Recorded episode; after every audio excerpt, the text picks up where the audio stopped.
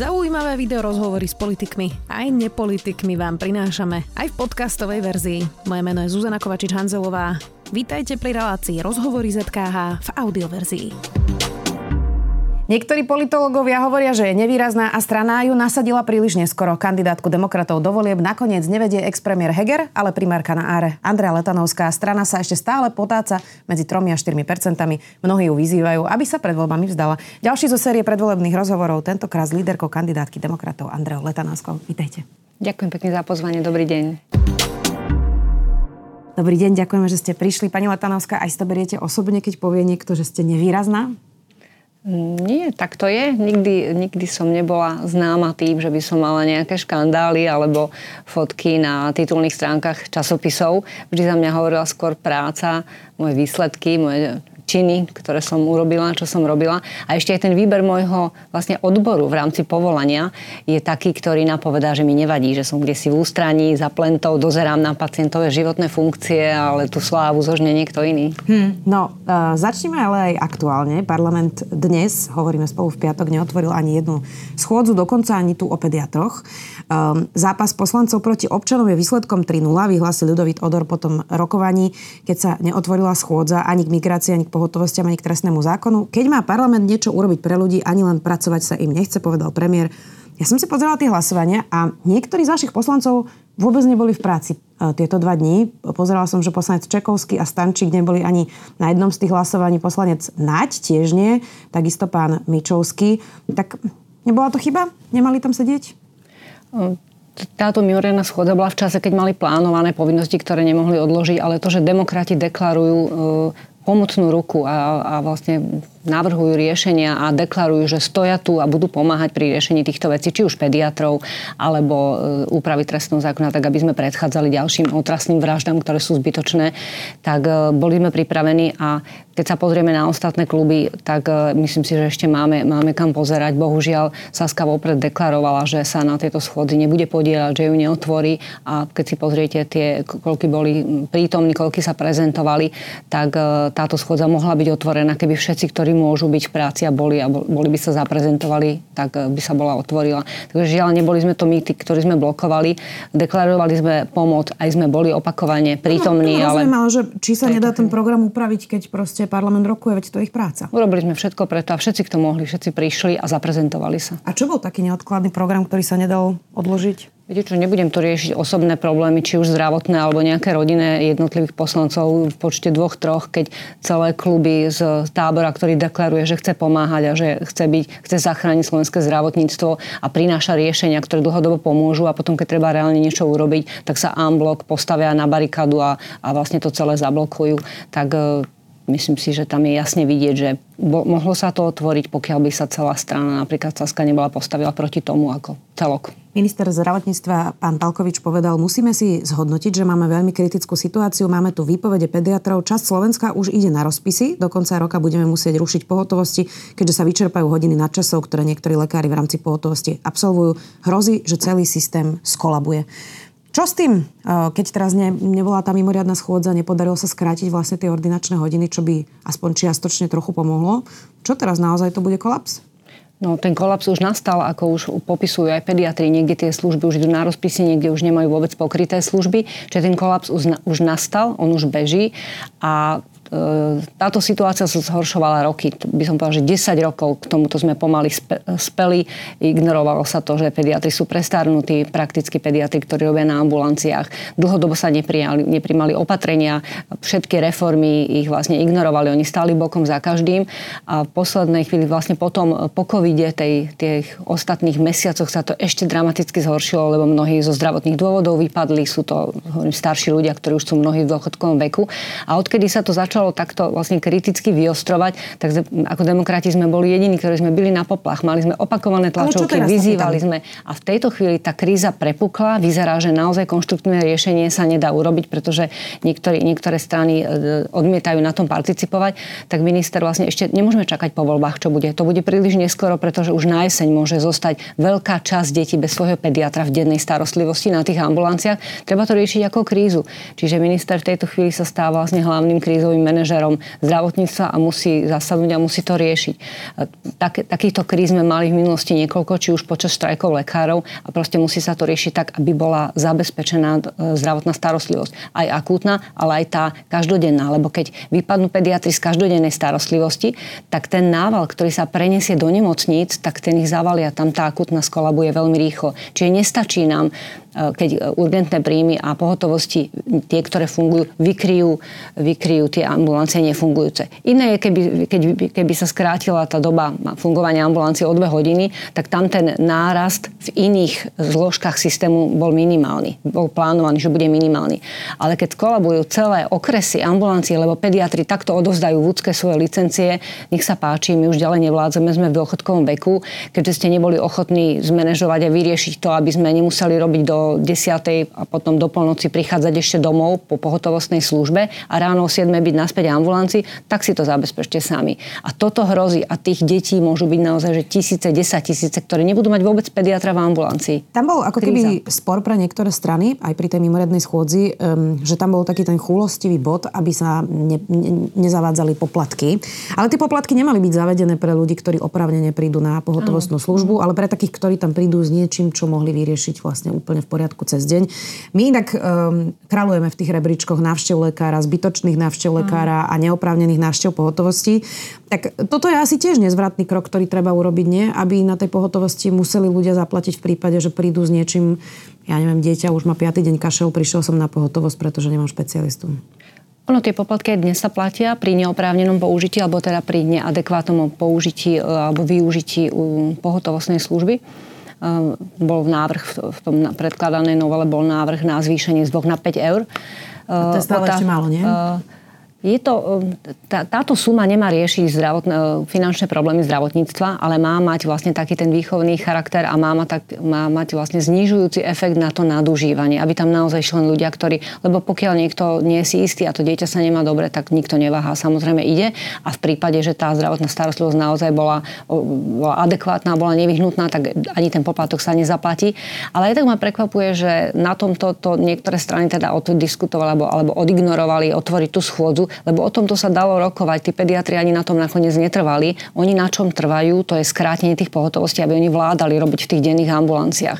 Čiže na tomto trvali a toto pravdepodobne ja si myslím, že by bolo možné, bolo predmetom diskusie, pravdepodobne aj predkladajúca vláda alebo ministerstvo by bolo ochotné o tom diskutovať, ale je škoda teda, že to takto celé hodili do koša a, a túto krízu ne, nemáme čas naozaj riešiť po voľbách, pretože tí pediatri potrebovali signál na to, že niekto sa zaoberá ich problémom problémami, niekto to rieši a pokiaľ ten signál nebol vyslaný, oni, oni sa cítia odstrčení a v tejto chvíli naozaj budeme čeliť vážnej kríze na jeseň, ktorá, ktorá nepočká do novej vlády. Pozerala som si na vašu web stránku, už keď sme začali s tým zdravotníctvom. Ja som tam teda nejaký ucelený program nenašla, ale máte tam nejaké tézy, nejaké desatoro. Budem teda vychádzať z toho a tam máte napríklad toto. V regiónoch vytvoríme 200 ambulancií všeobecných lekárov a špecialistov. A potom máte druhý bod, zvýšime platy opatrovateľiek tak, aby sa tam e, priblížili tým v Rakúsku. Zavedieme príspevok na rehabilitáciu, pomocky a terapie pre ľudí so zdravotným znevýhodnením.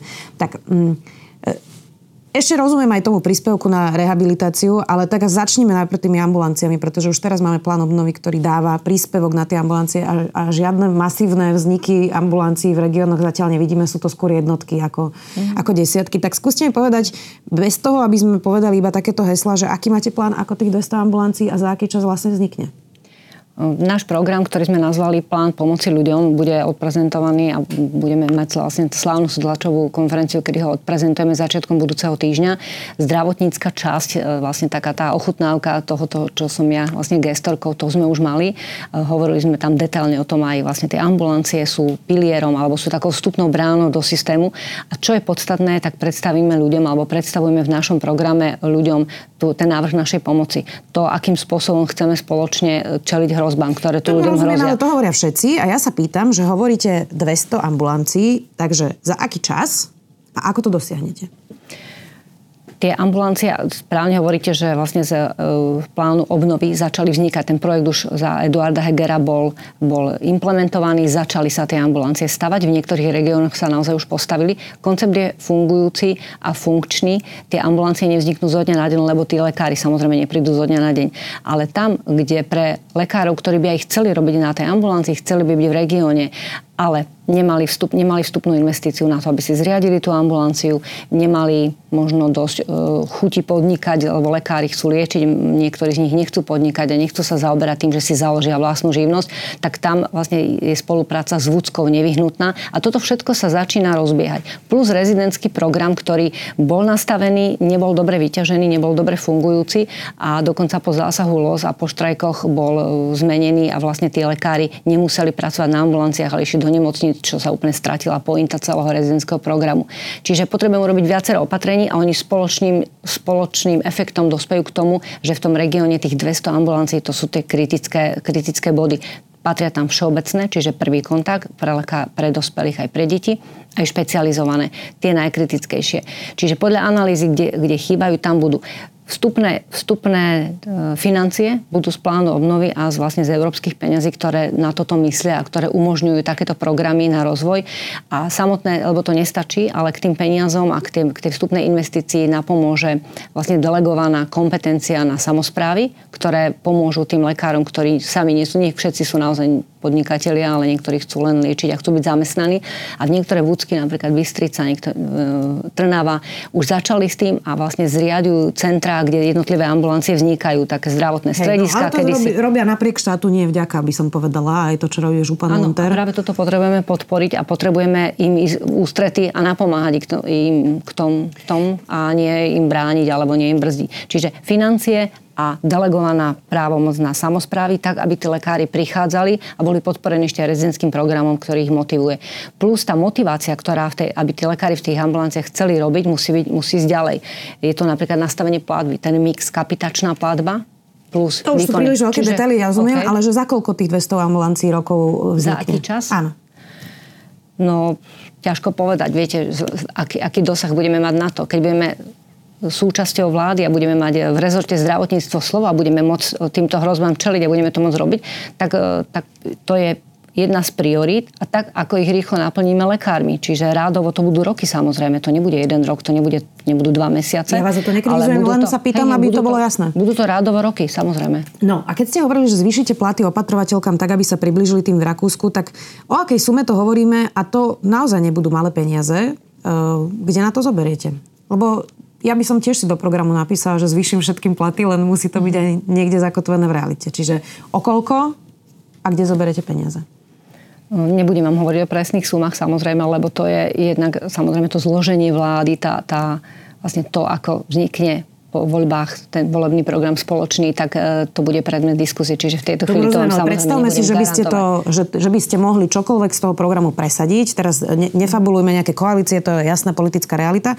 Ale ak by ste to mohli urobiť, tak teraz sa pýtam, že máte to v programe. Čiže o akej sume sa bavíme pri tých opatrovateľkách a kde by ste na to zobrali, lebo to naozaj nebude málo peňazí. V Rakúsku sú tie platy radovo vyššie, naozaj mnohé ženy, tisíce zdravotných sestier odišli robiť opatrovateľky do Rakúska. Áno. Túto tému máme dosť detailne prebratú, pretože to je niečo, s čím sa zaoberáme e, roky. E, Janka Žitňanská, ktorá sa venuje vlastne zdravotne znevýhodneným a, a pomoci im, čiže opatrovateľom, zvyšovaním platov, sociálnym zabezpečením, má za sebou mnoho úspechov v tomto, že tí vlastne opatrovateľom sa zvyšovali tie prípadky, nekrátia sa, dôchodky sa im nekrátia. A toto, toto máme naďalej v programe a my, sme, my netvrdíme, že ich dorovnáme, tie platy samozrejme. To sa nedá a to by bolo úplne populistické a nereálne. My ich nedokážeme dorovnať, ale my ich ani nemusíme dorovnať do plnej sumy. Tie ženy, ktoré odchádzajú, alebo aj niektorí muži samozrejme, zdravotnícke povolanie odchádzajú do zahraničia opatrujú, tak oni nepotrebujú dostať tú istú sumu a, a chápu, že ju ani nedostanú na Slovensku. Ale stačí, ak sa tá naša almužna stane mierne konkurencieschopnou. A tá konkurencieschopnosť je v tom, že oni si spočítajú, že vlastne nebudú musieť dochádzať, nebudú musieť opúšťať svoje rodiny a nebudú musieť priplácať za to, že o ich deti sa niekto stará, o ich starých rodičov sa niekto stará, že tí, že tí partnery, vlastne, že tie rodiny sú roztrhané zostávajú osamotení, či už e, otcovia alebo matky v prípade, že otec odchádza.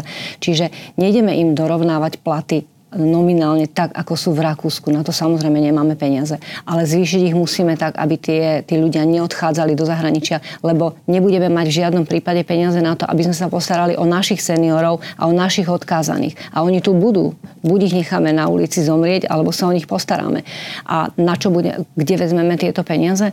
Tak, tie, tak ako aj v ostatných, v ostatných častiach nášho programu, kde hovoríme o tom, že budeme pokračovať v pomoci rodinám a sociálne odkázaným a slabším, e, daňové bonusy, e, zvyšovanie opatrovného, vlastne stabilizácia dôchodkového systému. Na to všetko proste budeme musieť mať v rozpočte peniaze a musíme ich tam nájsť a to, kde, to ako, kde, kde, sa tam, kde sa vlastne navýšia tie sumy v tom rozpočte, tak jednak musíme robiť štruktúrálne reformy. Reformy, ktoré prinesú zvýšenú zamestnanosť, zvýšený odvod daní vlastne, lebo sa bude viac, viac práce robiť, bude viac ľudí pracovať, budú firmy, e, ktoré budú zamestnať, musíme zvýšiť zamestnanosť. Čiže reformy prinesú financie do, budeme vlastne viac zarábať ako krajina.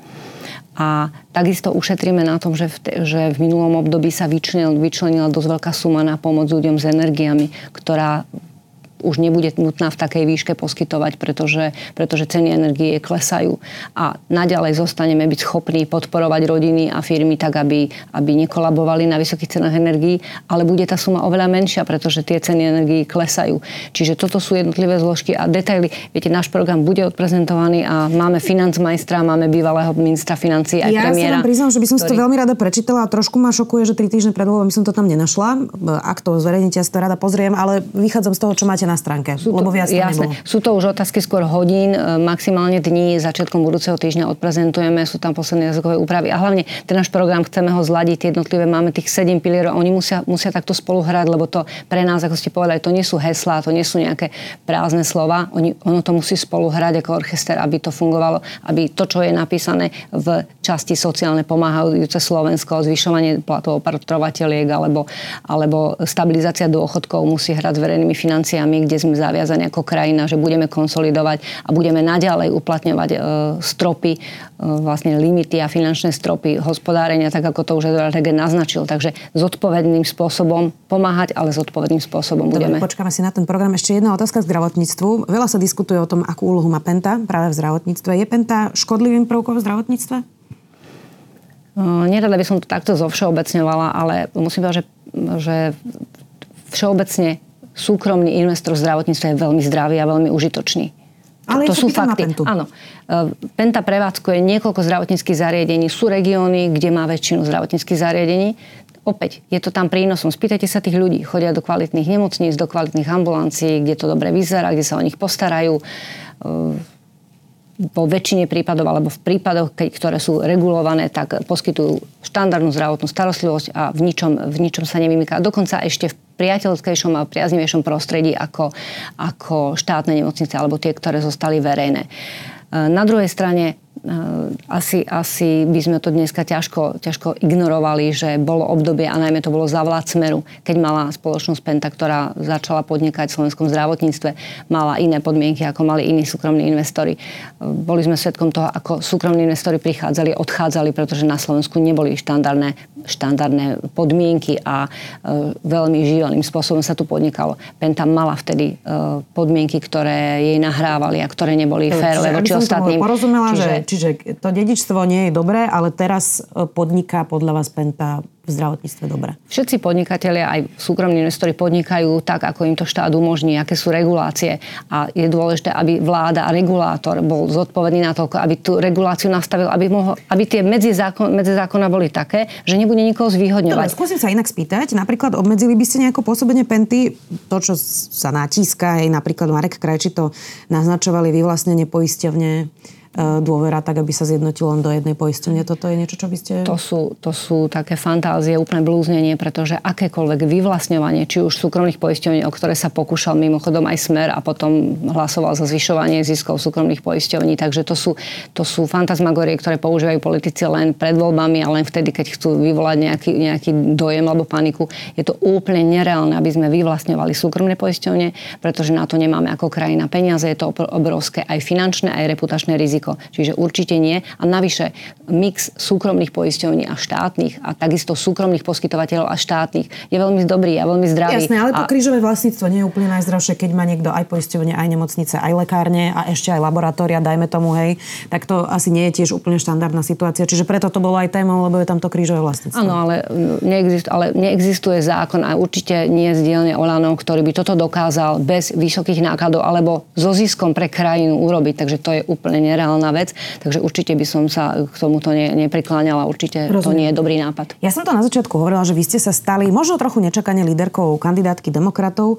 Tak um, mám to rozumie, e, tomu rozumieť aj tak, že Eduard Heger bol uh, po tej vláde tak nepopulárny, že ste museli nasadiť do boja vás? Hm, nemyslím si, myslíte, že Eduard Heger je nepopulárny? Veď... Neviem, ja sa pýtam, že prečo by ex-premiér nebol lídrom kandidátky vlastnej strany, ktorú si, založil? Patrí medzi, medzi veľmi dôveryhodných politikov, keď ho porovnávame s lídrami ostatných strán, ale tých demokratických, kde sa vlastne tí istí voliči rozhodujú, tak dnes je dôveryhodnejší a populárnejší ako, ako Michal Šimečka, Richard Sulík a o Igorovi Matovičovi ani nehovorím. Takže nemyslím si, a to, to, to, na toto ani nie sú žiadne fakty. Uh, rozhodovali sme sa preto vlastne vybrať niekoho, kto, čí príbeh, alebo kto bude najlepšou tvárou demokratov a kto najlepšie odprezentuje ten príbeh, čo demokrati ponúkajú.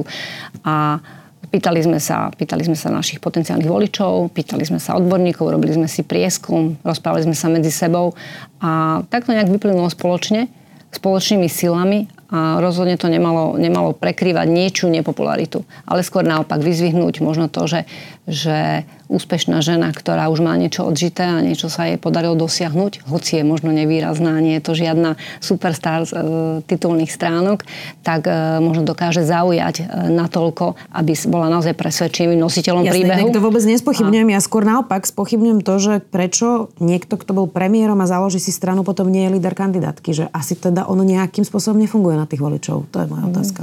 Alebo to nepotrebuje, alebo si myslel, že nepovažoval to za samozrejmosť a nie je to niekto, kto by, kto by zvádzal nejaký vnútorný boj, že či budem líder kandidátky alebo nie. Zostáva predsedom strany, rozhodol sa budovať štandardnú stranu, lebo pôsobil v hnutí Olano, čo nefungovalo úplne podľa regulí štandardnej strany a strana demokrati jednak má svoju históriu, má svoje štruktúry regionálne a má svoje pravidlá a to, toto prostredie vyžaduje veľa práce. To nie je, to nie je nejaký projekt jedného podnikateľa.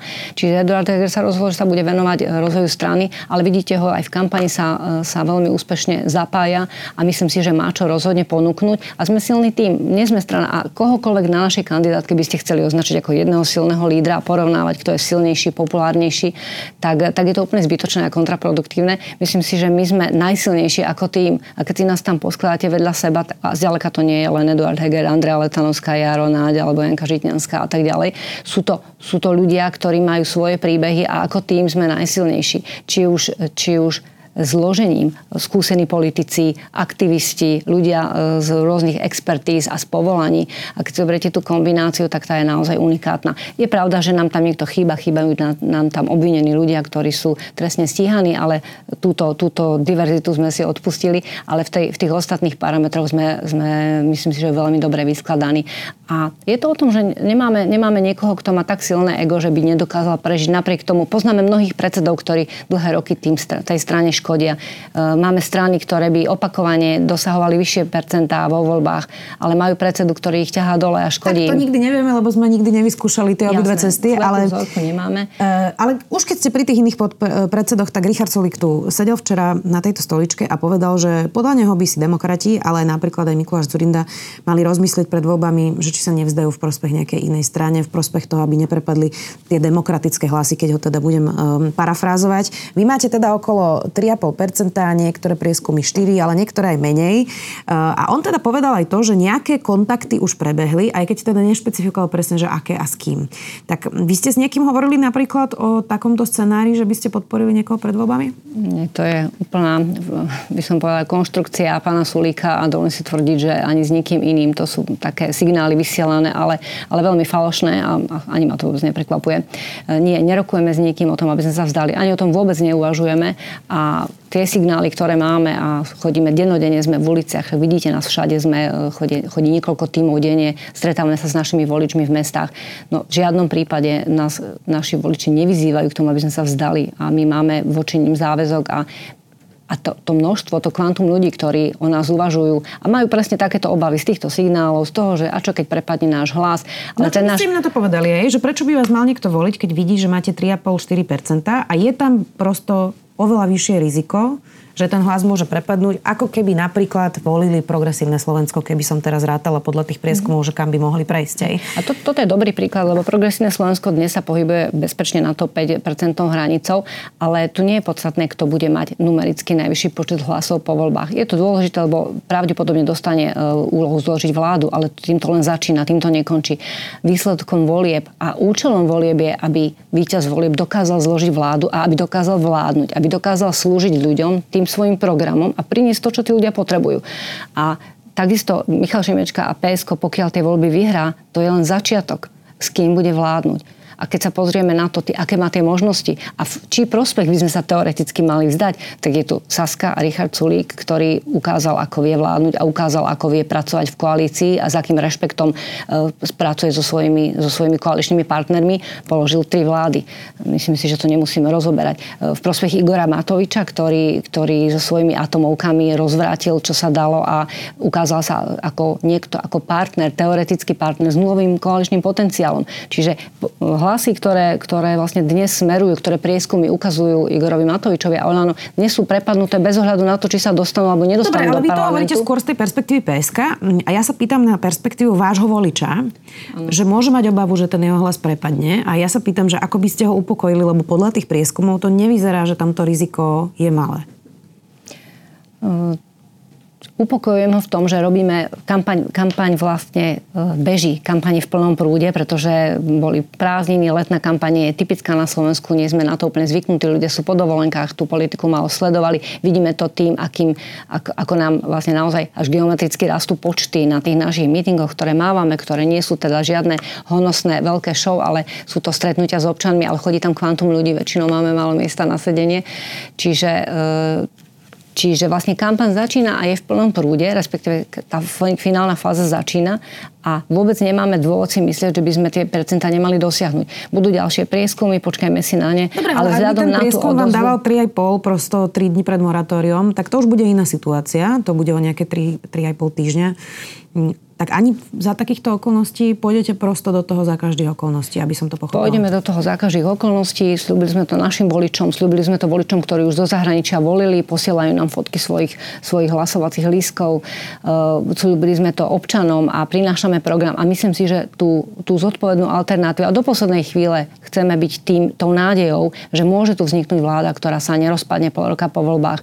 A keď si zoberiete naozaj tie možnosti, ak, aké sú tu tie lepšie možnosti, keď nevyhrá tá najväčšia hrozba, voči ktorej sme sa vyhraňujeme a ako demokrati najhlasnejšie bijeme na poplach e, voči tej hrozbe, ktorá tu hrozí. Kto tu môže prísť, ako môže vyzerať budúca vláda, pokiaľ vyhrá voľby Fico e, s hlasom a proste s, s Petrom Pelegrinim, s Andreom Dankom bude skladať vládu. Tak keď si predstavíme budúcich ministrov a ich profily osobnostné a kariérne cesty, tak, no, tak z tohto mrazí. nie je ten argument, prečo a... by ste sa mali vzdať v prospech nejakej väčšej strany?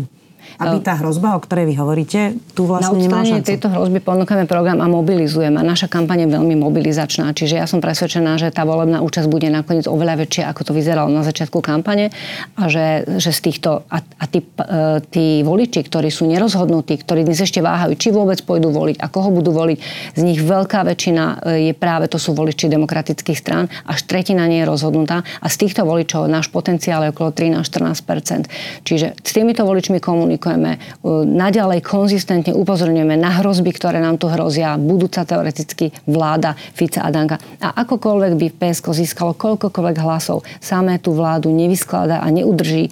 Čiže myslím si, že demokratickí voliči by sa mali, a mnohí sa presne nad týmto zamýšľajú. Sú to voliči, ktorí zvažujú niekde medzi PSK, KDH, jednak považujú nás za takú zlatú strednú cestu, vieme spolupracovať, liberáli, konzervatívci, máme ekonomický program, ktorý nie je populistický, nie nie je nejaký postsocialistický, ktorý, ktorý vychádza z idealistických scenárov a ne, nezohráva žiadnu, e, ne, nemá, nezohľadňuje žiadnu realitu. Čiže náš program naše hodnotové ukotvenie je presne tou stredovou, stredovou cestou, ktorú, po, ktorú, po ktorej títo ľudia volajú.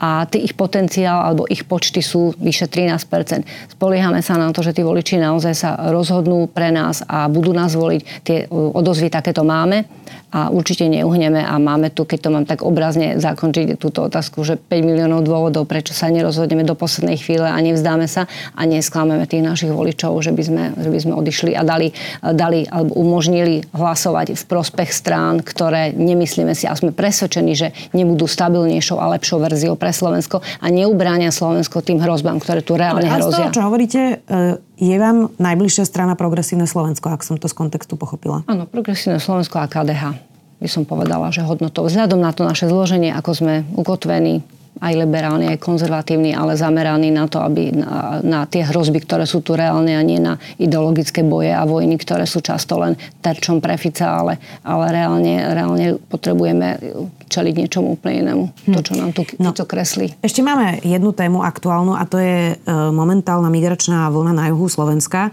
Mm, malo by byť Maďarsko v Schengene, ak nestráži svoju vonkajšiu hranicu? Lebo to sa javí ako ten, e, tá, tá prapričina toho, prečo my na hraniciach máme ľudí, ktorí teda idú do Nemecka, pretože on nestráži tú hranicu so Srbskom.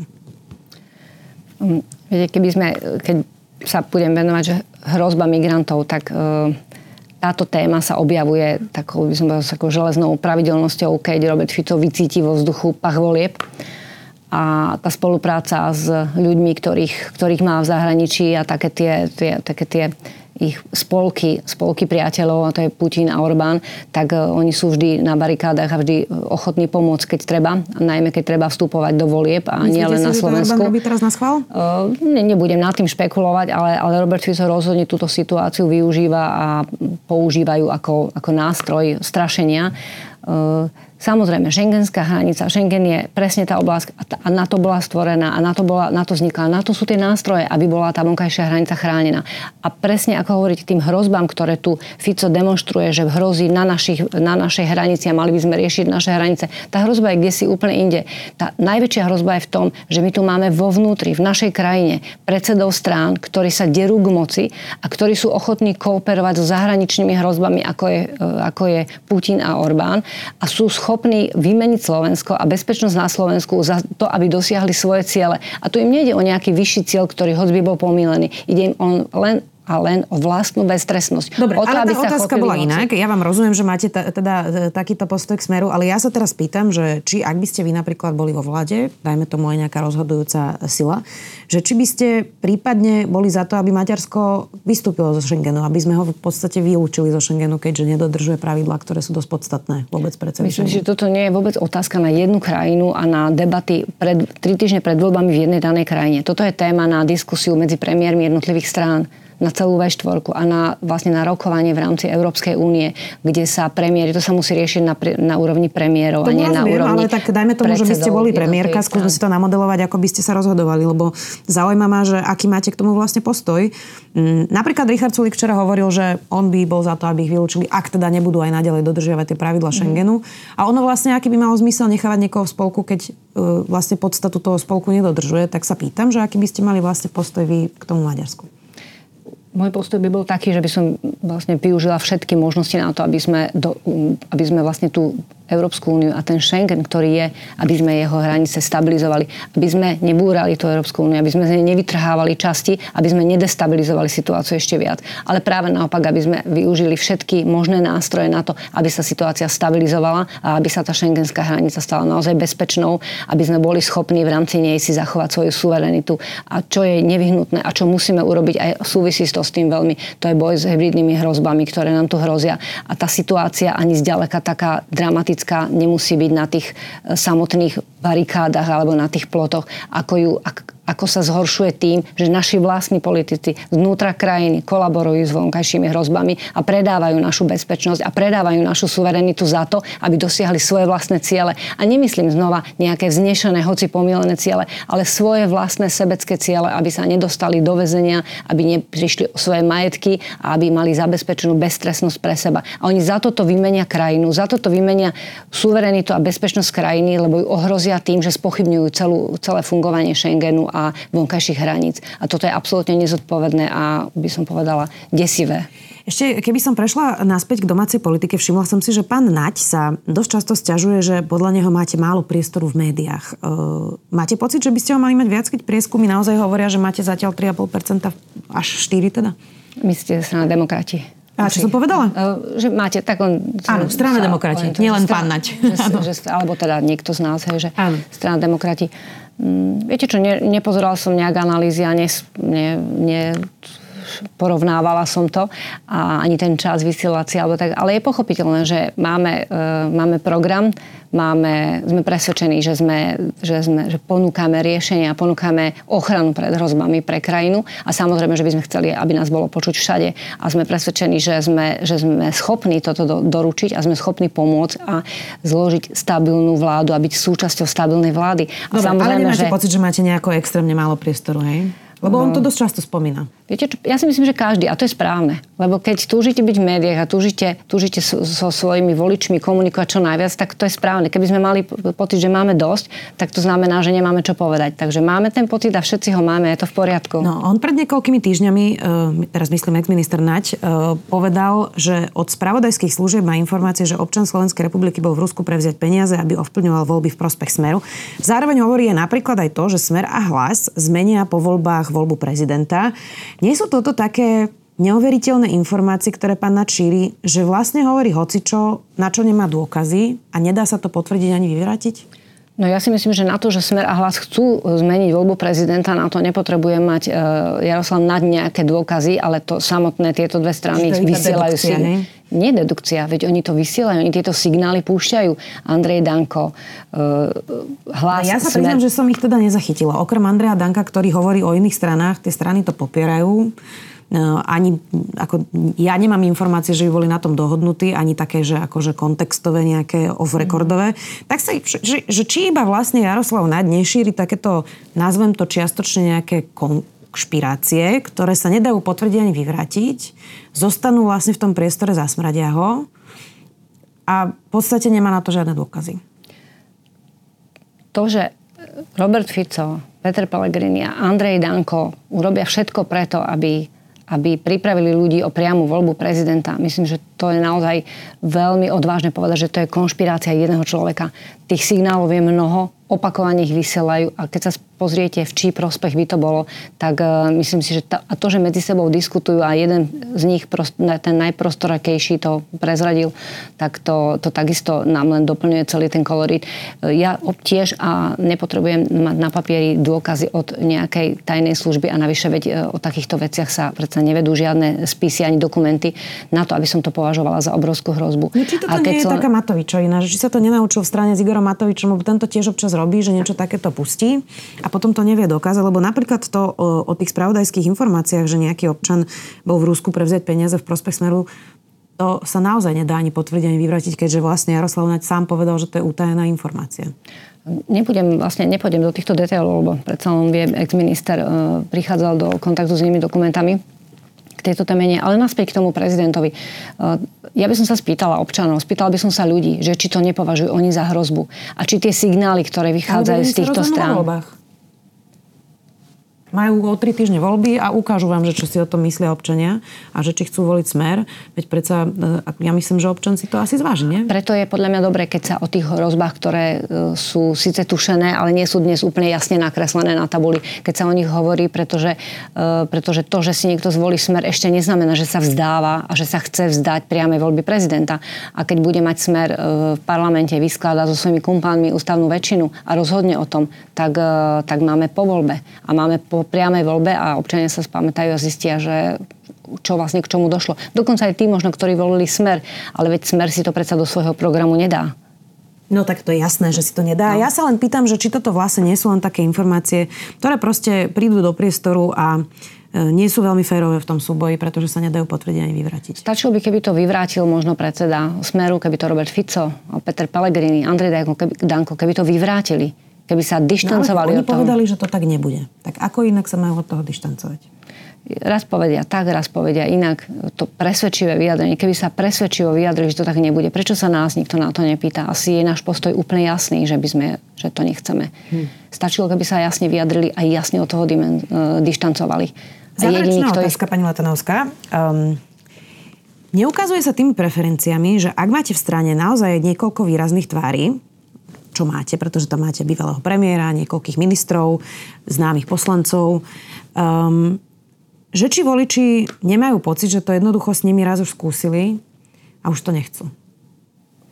To, či to chcú, voliči ukážu, ale, ale to, že to skúsili, tak to je podľa mňa presne ten recept, prečo by mali voliť demokratov.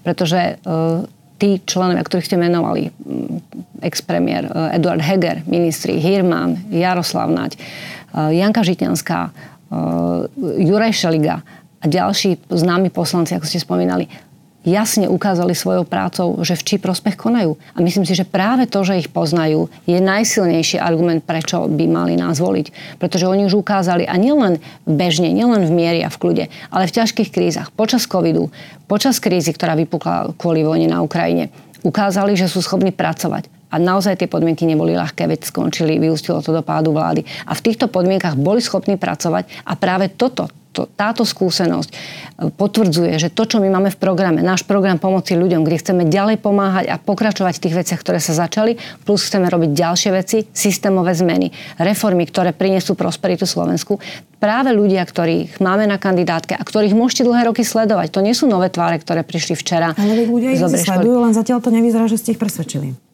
To je tá moja otázka, že ja rozumiem, čo mi hovoríte, len zatiaľ to vyzerá, že ľudia ich poznajú a nevyberajú si ich.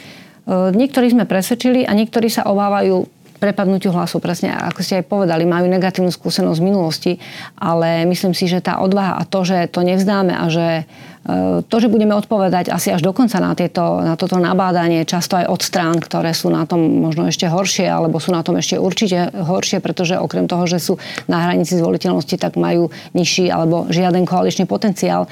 E, budeme zrejme týmto otázkam čeliť. Napriek tomu náš postoj je k tomu úplne jasný a ja chcem, aby všetci voliči vedeli, tí, ktorí váhajú, či ich hlas prepadne alebo nie, že sa nemusia báť nás voliť. Ich hlas neprepadne a určite to nevzdáme. Určite budeme do poslednej chvíle bojovať za nich a nevzdáme to. Počkáme si na tie výsledky. Ďakujem veľmi pekne, že ste si našli čas. Líderka kandidátky demokratov Andrea Latanovská. Ďakujem pekne za pozvanie. Dovidenia. Ak chcete podporiť kvalitný obsah, ale napríklad aj naše videá, môžete tak urobiť. Ak si predplatíte denník SME na sme.sk lomka predplatné a ak chcete, aby vám na budúce žiadne nové video neušlo, stačí, keď nám dáte na našom YouTube kanáli denníka SME odber a zapnete si upozornenia. Ďakujeme. Počúvali ste podcastovú verziu relácie Rozhovory ZKH. Už tradične nás nájdete na streamovacích službách, vo vašich domácich asistentoch, na Sme.sk, v sekcii Sme video a samozrejme aj na našom YouTube kanáli Denníka Sme. Ďakujeme.